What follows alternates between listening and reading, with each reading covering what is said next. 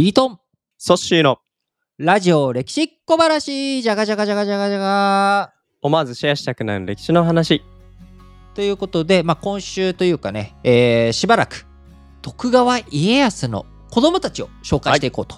い。うことで、えー多分3週間ぐらいかかるんじゃないかなと思うんですが、まあはい前回、えー長男信康の人生をお話ししましたけれども、まあ、はい。長男信康という人はねお母さんが今川義元の姪にあたり桶狭間の戦いで織田信長に首を取られたと、うん。よ今川義元の姪にあたるのがお母さんはい。そして信康の妻はうん。織田信長の娘ということで、はいうんまあ嫁姑問題が結構大変だったんじゃないかというふうに予想し、まあその後お悲劇的なね最後うん信康遂げたというところ、まあいろいろと分かってないことが多いんですけれどもという、えー中途半端な話になってしまいましたけれども、うんえ今回次男はい。秀康という男もですね、うん。あのーよく分かってないことがあるんです。なんだな。まずうん。次男秀康秀康。長男の信康と違ってはい。長生きしてございます。信康は？うん父の命によって、まあ、自害と言われてますけど、秀康はは1607年まで生きました。ほえー生まれたのが1574年ですので、はい。あのもうすでに、えー徳川家康は、あうん徳よ今川義元から独立し織田信長との同盟関係にあうんうんる中で、うん。はい。えー生まれ、えーそして、えー1607年はい。関ヶ原の戦いが1600年ですからそして徳川家康の、征夷大将軍就任が1603年ですからうんうん。それ以降、お秀康というのは生きてるわけです。はい。そしてそして、前回、えー、ソッシーが唯一知っているうん。徳川家康の子供といったら、はい二代将軍徳川秀忠ですとうん。言いましたがはい。徳川家康徳川家のお政権が長く続くようにですね、はい自分が1603年にうん。征夷大将軍になったんですけどわずか2年、はい1605年には二代将軍秀忠にうん譲っているわけです。でもその時ってまだ秀康生きてますよね。そう次男は生きている次年は長男はもうすでに死んでいるけれども、この次男今日紹介する次男秀康はまだ生きているのにもかかわらず三男に第二代将軍を任せると。任せるということでうん。徳川家康の子供たちの中でもですねはい。この秀康という男はい。非常に家康からうん嫌われた、あるいはうん。あるい疎は。まれたうん。というふうに言われているうん。人物なんですね。なんとなんと。なぜ秀康をそこまで家康は嫌ったのかとうん。いうところがねこれがなかなかよう分かっていない。前回信康はなぜ殺されたのかなぜ切腹に追い詰められたのかそのあたりがね、いまいちよく分かっていないという話だったんですがうん。今回次男の秀康はですねはい。なぜ疎まれたのかうん。よく分かってないんですね。分かってないんだ。よく分かってないんです。まずうん。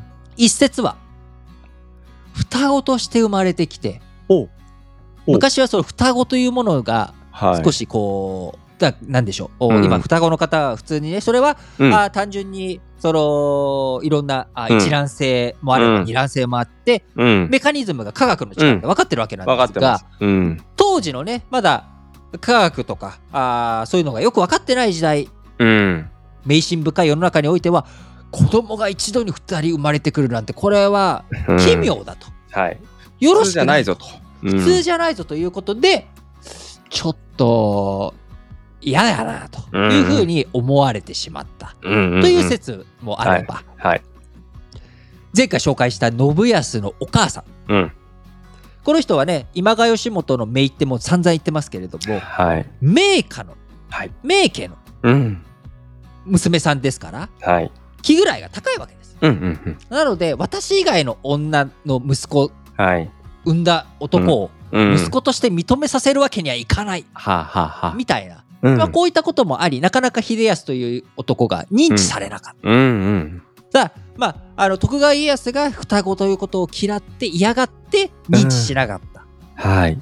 で、えー今川義元の姪が自分以外の女にうん産ませた子供をはい。息子として認知させないうん。ていうような。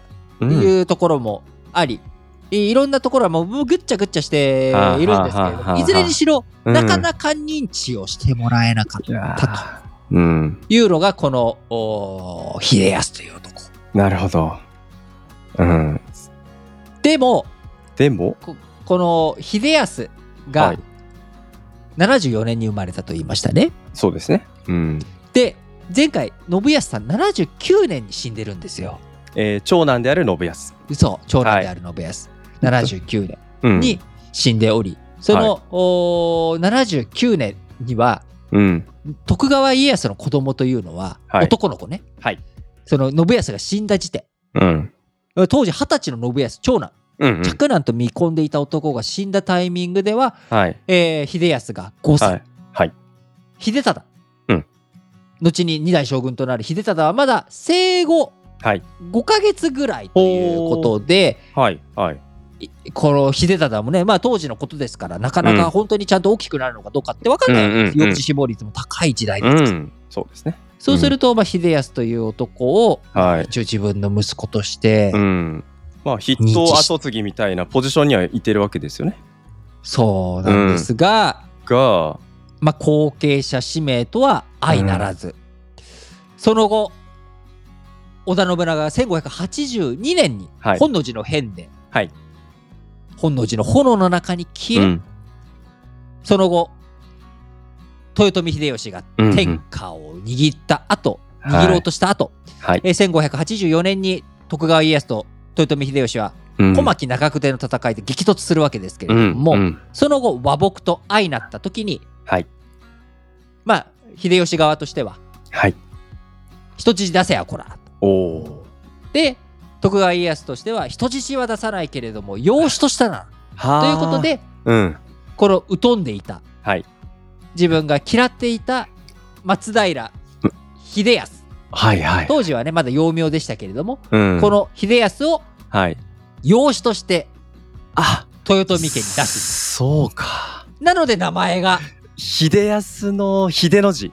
は秀吉からもらったということで、うん秀吉側もまあちゃんとね、あのーこれは徳川家との大切なはい。こう和睦のうんうん証であるという印だことで、うん。ちゃんとお羽柴の名字を与え、うんうんうんはい。羽柴秀康としてはい養育していたんですが、が、がしかしがしかし。がしかしながらうん。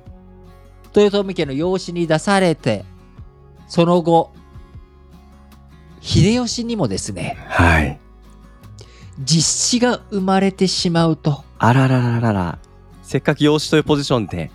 秀吉のね寵愛を受けるかと思いきや秀吉になかなかね、子供がうん。生まれなかった秀吉はい。徳川家康の子だくさんとは別に秀吉には2人しかうん。男の子が生まれなかったと言われており、えー秀吉のねあの秀頼うんについては、はいまあ、成人して、えー大阪夏の陣で、うん。えー自害してしまうことになるわけですけど後々。その前にはい。長男として鶴松という子供が生まれたわけです、1589年に。はい。この鶴松が生まれた後うん。もういらんということで秀吉。あのこのこの秀康をですね、うん。別の結城家。有機家。結城家っていう関東のですね、はい。えー北関東の大名、うん。結城氏のはい。婿養子としてお払い箱徳川家からはうん。羽柴家はい。豊臣家秀吉のところに人質として行ってくれやうんうんうん。で秀吉の側ではおおよう来たよう来たというふうに最初は厚遇されていたけれどもうん。子供が実子が秀吉生まれてしまったら、はい。おみゃー他のとこ行けや ということで徳川家からも追い出され 豊臣家からも追い出され最終的には北関東の結城氏はい。婿養子となったと。なるほど。だからこれ聞いてるとね、橋場家に行く時も一応建前上養子でしたから、養子に2回回されちゃってるってとことですね。いうような形になって、いやいや以降、うん結城秀康秀康と。というふうになるわけですけれども、あのー徳川家がですね、うん。天下を取った後、うん。その後越前、の国に、えー領土を得たというふうになっており、それ以降、松平姓を名乗ったんじゃないかと。あー。松田、うん徳川家にね、戻ってきたんじゃないかというふうに言われているんですが、うん。えーそこはですね、うん。名字が分かってないんですよね。その間、何の名字を使っていたのかっていううんのは、うんうん。一次資料では分からないので、はい。想像になるしかないんですけれども、うん僕はなんとなくですけど、うん。今更ふざけんなこの野郎っていう気持ちはいも秀康の中にあって、うん。もう俺は結城秀康で行くんだみたいなねことがあったかもしれないんですが、うん。まあ、その後1607年に結局これも結構ね彼若くして334で、えー亡くなってるわけですから。だ。うん亡く若ないってるわけですから、まあ、若くして死んでしまっておりますけれども、えー自分のねその弟であるうん。秀忠に、えーうん。本家はい。徳川家の、おー後は継がれ、はい。そして、豊臣家は豊臣秀頼うん。が後を継ぎということで、どちらかというと、まあ、徳川家、えーでもなく豊臣家でもなくということで、うん。まあ、結城家のポジションっていうところをね本人としては持ったのか何なのかとはいまいちよく分かってないところも多いわけですけれども、うん。なかなか親に愛されないというのもねえ。悲しい話ではあるんですが、うん。でお母さん。はい。お母さんの方はですね実は長生きをしまして、えーはい。はい1620年まで、えー。お母さん長生きしているとはい。いうことで、お母さんのお墓はですね永平寺。永平寺ってどこでしたっけ、ー越前の、あのー道元おー。道元さんの、はいはいはいはい。こうところにも分骨されておりということで、えー息子とですね、あのー共にうん。こう同行したりとかということでお母さんの愛は結城秀康その受けて、えーいたんじゃないのかなというのがせめてもの救いではないのかなと思ってね。おります。いやー長男次男まで見るといろいろありましたね。家康もうすでにねいろいろろあるよね。ありますね。ただこの長男次男の時点でこれほどまでいろいろあるのになんでしょうね。江戸時代っていうこの長い時間軸を一番最初に作れたっていう家康？いやなんかなかなか面白い子供たちの ストーリーがこの先待ってるんだなと思いました。そう。やっぱりね、徳川家康っていう人物が当時のね歴史の中心人物でもあり、まあ、はい。その周りに織田信長がいて豊臣秀吉がいるわけですから、はい。当然その長男次男となればうん。この二大英傑に、でお父さんがそもそも三大英傑の一人なわけですから。そうですよ。戦国の、そうするとどうしてもね、うん。あのーそういったあー有力な人物と絡んでいくわけですが最終的にねあの、はい。結城家に、はい。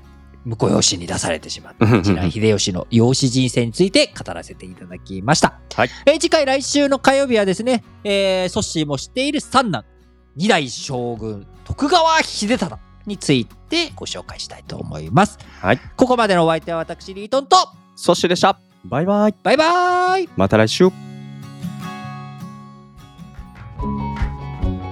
ラジ歴リスナーの皆さん、今、我々リートンとソッシーは、ラジ歴世界遺産の旅というサブチャンネルを展開しています。33カ国の国を巡って、皆さんの知っている世界遺産や知らない世界遺産、え、この国にこんな歴史があったのということを、リートンとソッシーの2人で紐解いていっています。ぜひ、ラジ歴世界遺産の旅、こちらの方も聞いていただければと思います。各ポッドキャストでラジ歴世界遺産旅で検索していただくと青色のサムネイルが出てくると思いますのでそちらの方からぜひ聞いていただければと思います。えー順次、えー週に1編ずつプラスアルファあできるようにですね今公開を進めていっておりなんとかこの2023年中には世界遺産旅を終えて日本に帰ってきたいな皆さんそれではお楽しみに